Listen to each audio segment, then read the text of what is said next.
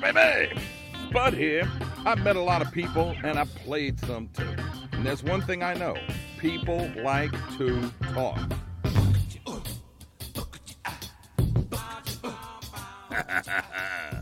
it's the Spudcast. That's where you at.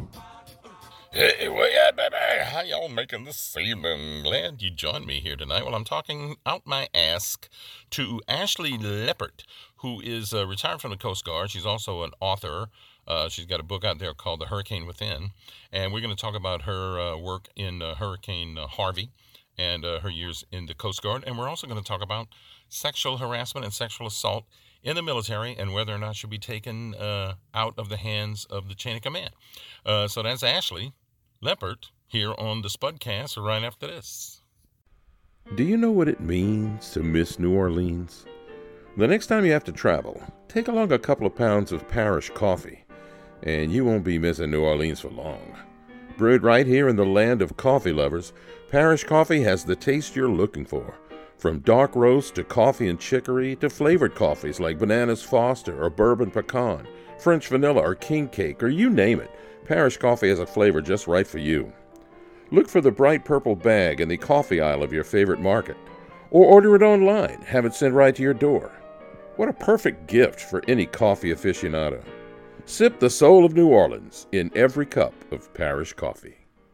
Bud here. Do your breakers keep breaking? Do you see a spark when you plug in your hair dryer? If you do, I want you to remember one thing. 947-3392. That's Eugene Lawrence's number at E1 Electric. Let's face it, you don't know nothing about electricity, but Eugene does. A licensed and insured electrical contractor, over 25 years experience, him and his crew can do anything for you, from hanging a ceiling fan to rewiring an apartment complex. So before you hear this, you better hear this. Thanks for calling E1 Electric. How can we help you? E1 Electric, 504 947 3392. Well, it finally looks like we're going to be spared the COVID lockdown this summer. Of course, there's other medical needs besides a big cootie, sprains, breaks, stitches, pink eye, bug bite, sunburn. Some of these can be diagnosed and treated over the phone with telemed. But whatever your malady, Rapid Urgent Care is open 365, even on holidays, ready to treat you quickly and professionally. Whether you're on the North Shore or the South Shore, summertime Bobos don't stand a chance at Rapid Urgent Care. Just go to rapidurgentcare.com for the address and number of the clinic nearest you. Okay, Ashlee Leppert. Uh, what's your middle name? Nicole? Is that what I'm seeing here in your? Yes, sir. Oh God, don't say sir to me. I know you was in the military, but don't say sir to me because I don't want to have to live up to that shit. So, Okay, uh, well, no promises, but I'll give it a good college oh, effort. Okay, all right. Well, you know, just think of me as a sergeant. You don't have to say sir to them. All right. That's true. That's very true, you know. I mean, what was that Warren Oates said in, in Stripes? You don't say sir to me. I'm a sergeant. I work for a living. So, anyway. Uh, so, so, um, Ashlee, for those of you who don't know, because you don't know, because uh, I just met her myself. She's a friend of a very close friend of mine who's also in the military, but she's still in the military, and Ashlee ain't no more. So there's some things that she can talk about that my friend can't. So that's why she hooked me up with you. But but that'll be in the second segment. Right now, let's just talk about you. You were in the Coast Guard. Um, you love the water. I'm reading some of your bio that you did, uh, and that that goes with your uh, your book, The Hurricane Within, which we're going to get to in a second. But I mean, you know, you, you could have worked on a shrimp boat and been close to the water. You could have been a Julie Maya cruise director on a love boat or something like that, been close to the water. Why'd you go in the Coast Guard? All right. Well, so as you know, the Coast Guard's sort of the forgotten branch, like the redheaded stepchild of the military. Most of y'all ain't got Um, red hair though. right. Well, so when I was in high school, um, I was on the swim team, really enjoyed the water. Um, I had a friend of mine who joined the Coast Guard about a year and a half before me, and he was like, I'm flying around in a helicopter and I'm saving lives, and I'm stationed in Florida. I get to go to the beach. And I was like, man, that sounds rad. Like, I want to do that. And uh, so, right when I graduated high school, uh, four months later, I was in boot camp, and the rest is history. I signed up originally to do um, four-year contract for school, and then I liked it so much I decided to stay and uh, fly around in a chopper for 14 years. Yeah, so you're, uh, and believe me, uh, after Katrina, we all know about choppers flying over the city. As a matter of fact, every time they got this big orange uh, Coast Guard chopper that flies overhead, so every time I see that or the or the Jefferson Parish Sheriff's Office, their chopper, and go, you know, if I'm stuck, somebody can come get me. So I mean, That's right. that That's kinda right. Makes you feel very good. And you, you now you, because you were way younger than me, you weren't in uh, Katrina. You did uh, Harvey. You. That's correct. Yeah. So actually, one of my really good friends who was a rescue swimmer in the Coast Guard, uh, her name is Sarah Faulkner. She did uh, rescues during Hurricane Katrina. I was a few years after her, and when I was stationed in New Orleans, and I was the first, uh, one of the first crews out during Hurricane Harvey in 2017. Do you? I mean, okay. Uh, when the storm is coming, and it's it's not going to hit us, but it's going to be close. Then we see all the Entergy trucks lined up in, in various spots. I, I know a lot of the spots where they line up to go deal with a storm, and they they do other places when they're expecting the storm to hit us. You were stationed in New Orleans. The storm was going that way. Did you guys move any closer, or you just hung back here until the storm came and went? Well, so I'll be honest with you, Spud. Like in the moment, we all, as you know, being in the Gulf, there's so many tropical depressions and storms and hurricanes, and that one did a little weeble wobble, and we couldn't really quite tell where it was going to go. Um, and then also on top of it, typically when a hurricane hits the coast, you know, it dissipates because that land kind of takes mm-hmm. away its energy. But Hurricane Harvey was different, and it just sat there. So to be quite honest with you, we were all not very prepared for this one especially Houston. And um, so when I was on backup call that weekend and I got the call, um, I was very acutely aware of what I was going to encounter. So um, you're right. Typically, when we know something's coming full force and we can kind of gauge the direction, we get very much prepared. Um, but for this one, it was something that we didn't expect to really make that much of an impact. And um, we were all in for something we didn't really expect. Yeah, it was like, but we all hear the story about the military is hurry up and wait.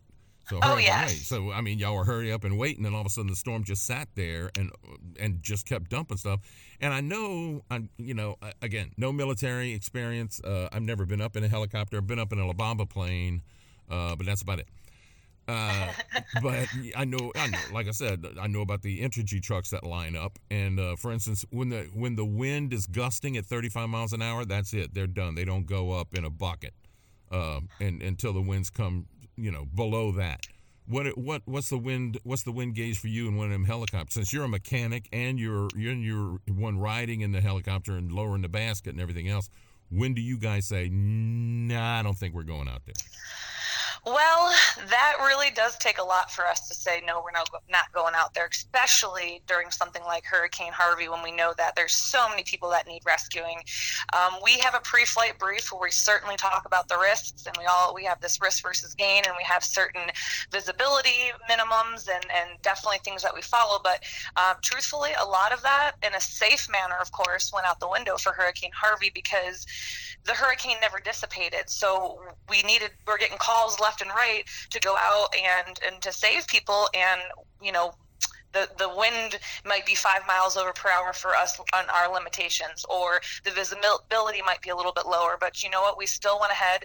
We took the necessary precaution, and knowing that we could save a life, mm-hmm. that risk is very much worth the gain. So we um, decide that as a crew and, and safely handled the missions. All right. So because I, I know I, I don't know if this is an official you know Coast Guard motto that you put on your T-shirts or anything like that, but you know, I've read enough Tom Clancy and things like that. You go, uh, they say you got to go out, but they don't say you got to come back. That kind of argument. yeah. I, I, saw that. I saw that movie with Chris Pine, where uh, yeah, he, his newlywed girl, and he went out and he saved all the people on that ship without a compass or anything else. I mean, I'm sure that was a that's a Coast Guard legend y'all talk about quite a bit. But I mean, again, you got to go out. You ain't got to come back.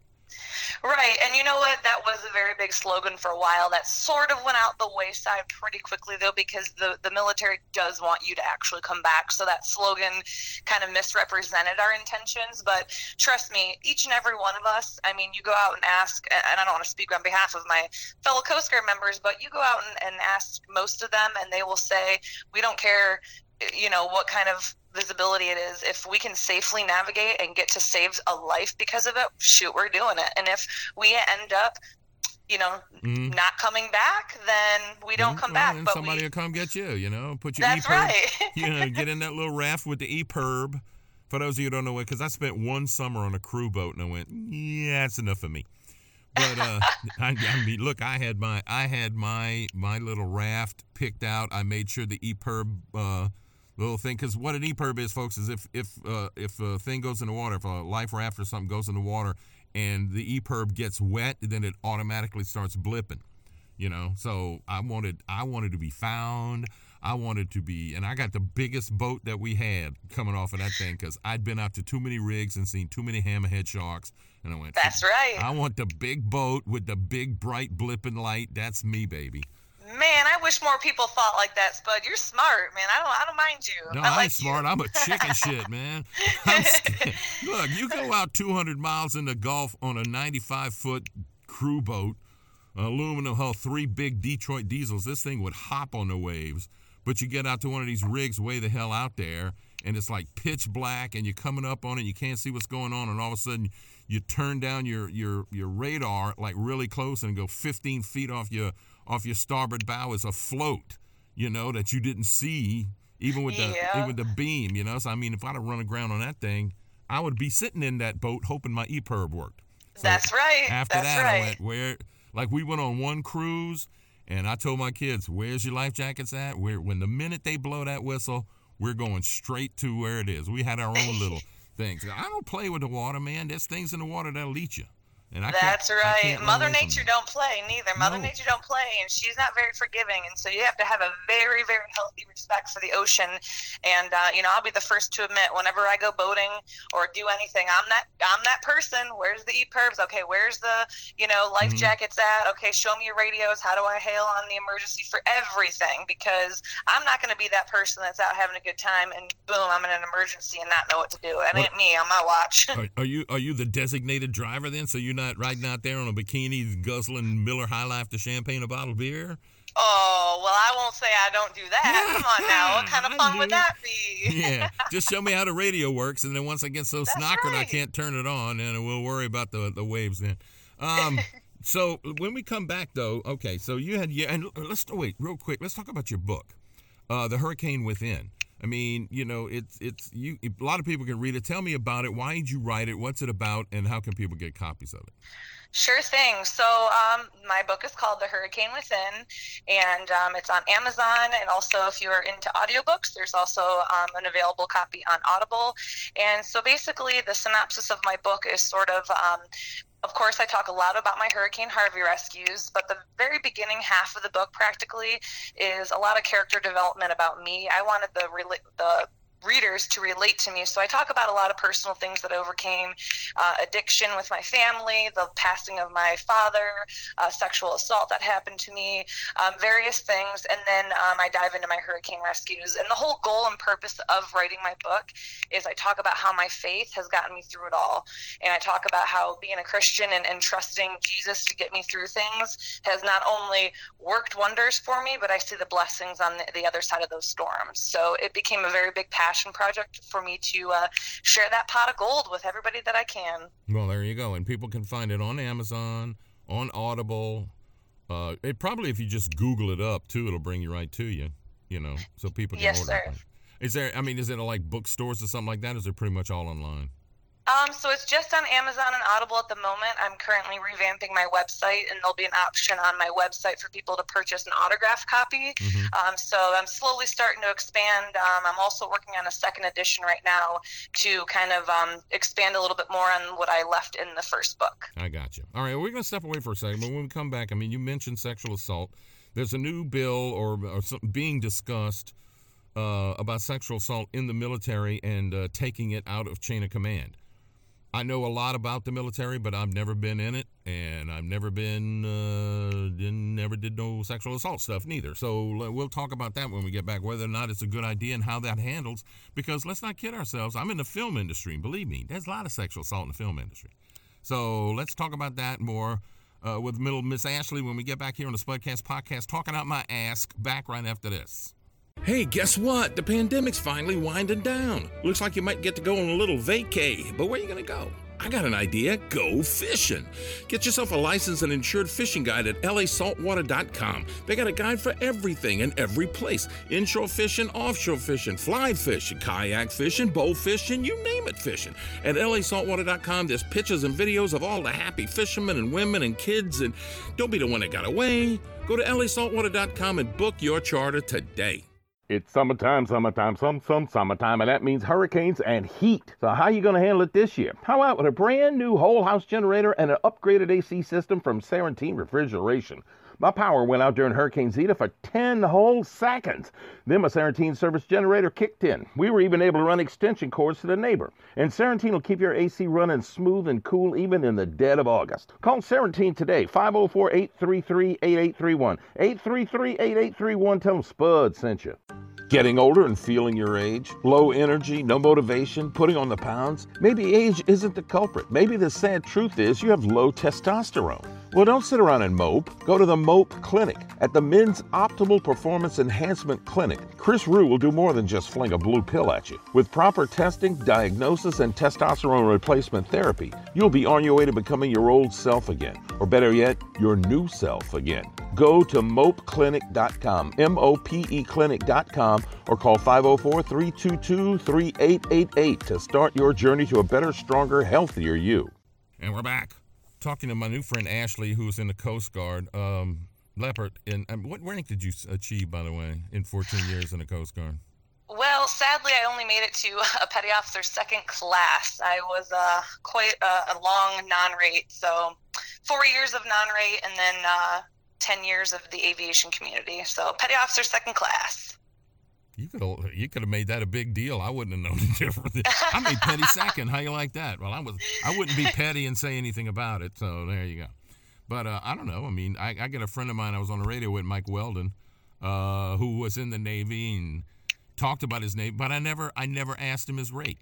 Never. I never asked him uh, his rank. You know, I think he did like twelve, eh, maybe sixteen years. I'm not really sure. I didn't ask oh. him. I just said it was in the Navy, so I made you know jokes about not dropping the soap and things like that. so and, and singing, uh, yeah, we sang Village People songs all the time. Um, okay, so it's time to talk about this touchy stuff. Uh, so I don't want to get into the details of uh, you brought up your sexual harassment. People can read your book about that. But knowing what you've gone through, and knowing of the stories that I have read about things, like I read this this story about this one uh, soldier. She was uh, on guard duty by a front gate, and it was her turn to take a break. So she, you know, she left her weapon at the, in the in the post, stepped away to have a smoke, and while she was out, she was raped. And when she came back and complained about it, they said, "Well, where was your weapon?" Well, I mean, I didn't expect one of my guys to do it, and they brushed under the covers. And I mean, you're hearing about these things getting swept under the rug all the time. So now, I'm reading this article, and they're talking about taking that kind of charge because everything else that happens in the military, you're in the military, you belong to them. That means, you know, NCIS and Jethro and the man from Uncle are going to come and check you out. But uh, what do you think about taking uh, something like sexual harassment charges, sexual assault charges, taking that out of chain of command? Is that better for the victim? Is it worse for the military? How is that going to work, you think? You know, honestly, from my perspective, now that I'm standing in a pair of shoes that's outside of the military realm, um, I honestly, when you first mentioned something, I thought, you know, I don't know that if that's a good idea. I really don't. But I think about things that I've been through, and I think about some very good friends of mine who uh, had sexual harassment and things happened to them in their military experiences, and they did come forward. And um, I hate to say it, but there's such a negative annotation, even though these these things were found out to be true. And i'm using one of my friends as an example but she basically came forward told about what was happening had people have had witnesses because it was happening multiple times in her work environment. And you know what i heard from the grapevine? All these people that were mutual friends said oh well you know i heard that she likes to sleep around or oh you know and, and it just it absolutely bothered me because there's a stigma so embedded into our you know our, our military like, yeah world. we always believe the worst of people so you can be you can be the w- most wonderful person in the world and have done you could be mother teresa and somebody says, well, I heard she likes to sleep around. And it's like, uh oh, that's the first thing you're gonna do is think of the bad stuff, and then you're sitting up there ending, uh, ending up defending yourself against a lie. And how are you gonna exactly. do that? Exactly. And so, in conjunction with like the military aspect of it, you know, as much, and I know for the most part there are good intentions behind wanting to keep, you know, the the victim um, safe and wanting to find out the details and help them out. I hate to say it though, but that military structure, it always breaks down somewhere in that chain of command. And and so, you know, when you first said that, I go, oh, I don't know if I don't know if that's going to be a good idea if they take that out. But like moving forward, I think the less military hands that are involved, I think would be better in the long run because we can leave the details and all those things to the professionals, the law enforcement, whoever's going to handle that, and sort of keep the military out of it. The less they know, it's not their business until the final facts come become released. And then, unfortunately, you can't control what everybody's going to have their opinion on mm-hmm. after the fact. But I think while the process is going, it's it's very important to to keep those things quiet and you know what people talk. I hate to say it but people talk and you can only keep that stuff so quiet. And this is juicy. This is all right. juicy stuff you know? Right. Well, but you're talking about taking it out of the chain of command. What else could be taken out? If this if this goes through and they take sexual assault because i've heard stories from other people and uh, from from people that you and i both know about sexual uh, harassment on the other way around uh, where yes. where a female soldier is is harassing a male and going to and going, look, either we do it or I'm going to say it, tell everybody that we're doing it. And unfortunately, I mean, he he had people who were willing to stand up in front of this woman and go, cut it out, you know, just cut yes. it out. And they transferred her, and so, but who knows if she's doing that to somebody else? And exactly. now I'm defending myself against a lie that I didn't even get none. I didn't get none, and I'm getting accused of getting some. Right, right. And I've even heard it from a men's a male's perspective where they were sexually assaulted and they never even came forward because I mean, think about that how humiliating it is not only for a woman but for a male to sit there and say, "Yeah, these dudes or this guy or whatever held me down and did whatever." I mean, that's that is so stripping of your pride and all these emotions that you have built in the military through your career and, you know, your your character and that can quickly change so much sadly. Yeah. But then again, I mean, do you write it in your journal and go, okay, this is why I'm going to kill these four guys? Right. So when, they end up dead and you come arrest me, I'm going to go, why don't you go read my journal over there? You know, and there you go. Yes, and sadly, sometimes the military chain of command does not do the best job of protecting those people. Sometimes so the like, military chain of command is is the people who actually committed the assault. Exactly. And I, what I've encountered in my personal experience, and the experience of a handful of people that I know in the military who have had issues, these people are in positions of leadership. They're in positions of power. They're the ones going around getting into every committee and being like the golden child in these places. And those are the people, and I'm not saying in most cases, but what from I, I've personally experienced and other people, those are the ones that are the true predators. What happens to somebody? I mean, okay, well, let me let me rephrase that. How often does something happen to somebody? You know, if let's just say how many times you've experienced or heard a legitimate complaint about this and something actually happened to it. What what is what's the percentage?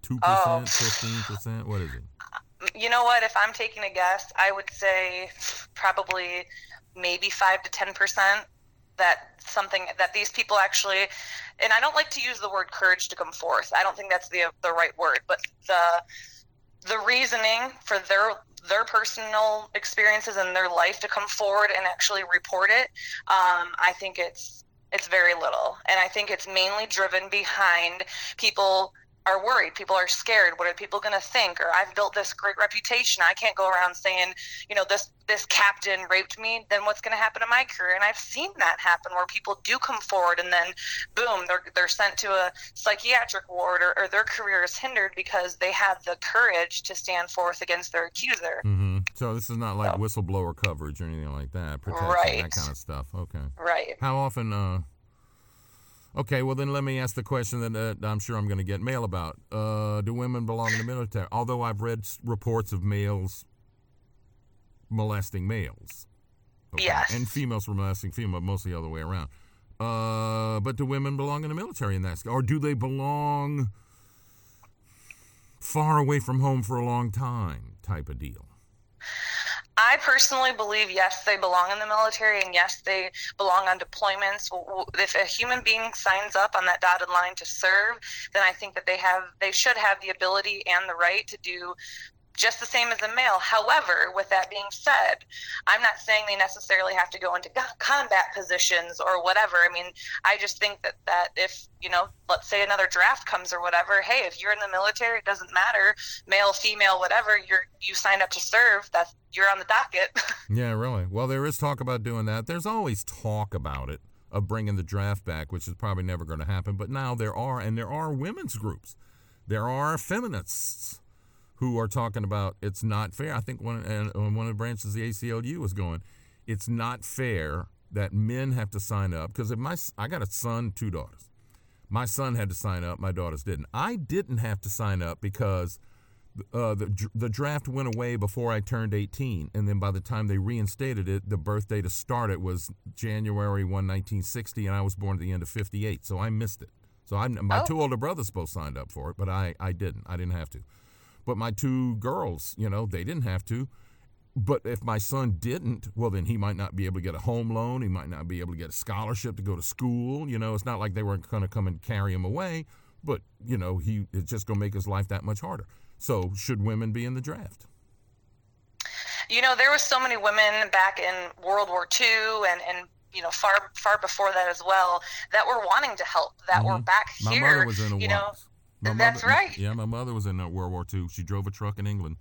There you go, and that's that's the prime example of what I'm trying to say. Is I'm not saying you got to load every female up with a freaking machine gun and go over there and you know blow people up. That's not what I'm saying. I'm saying there's so many other positions, whether it's supply or, like you said, the truck driving. There's so many things. Like, does it matter what the person's anatomy is? If they, you know, can drive a truck, let's get them over there and help yeah. out. Well, I mean, it was like, my... you know, it was back in the day when, like, my dad was a fighter pilot. He he flew airplanes. He actually trained people to fly airplanes, and he actually uh, he he said there were a lot of women pilots, but they didn't. They basically used them to either ferry aircraft or to tow targets. And uh, he said a lot of his students, you know, flying up there used to mess with him, and he'd let them get away with it a couple of times, and he'd have to go shut them down. You know, man, yeah. who, who, am I going to get to tow a target for you, you moron? Leave him alone. Right. But the bottom line is, you know, back then, you a, a woman couldn't fly a B-17 because there was too much, you know, you needed you needed physical strength to, to deal with those pulleys and cables. Ain't like that no more. It's all hydraulics and things like that. So you got a, a woman out there who's a badass and Apache Go on out there with your bad self. You better than yeah, I would be. But, that's uh, right. You know, carrying. And there's a, so many.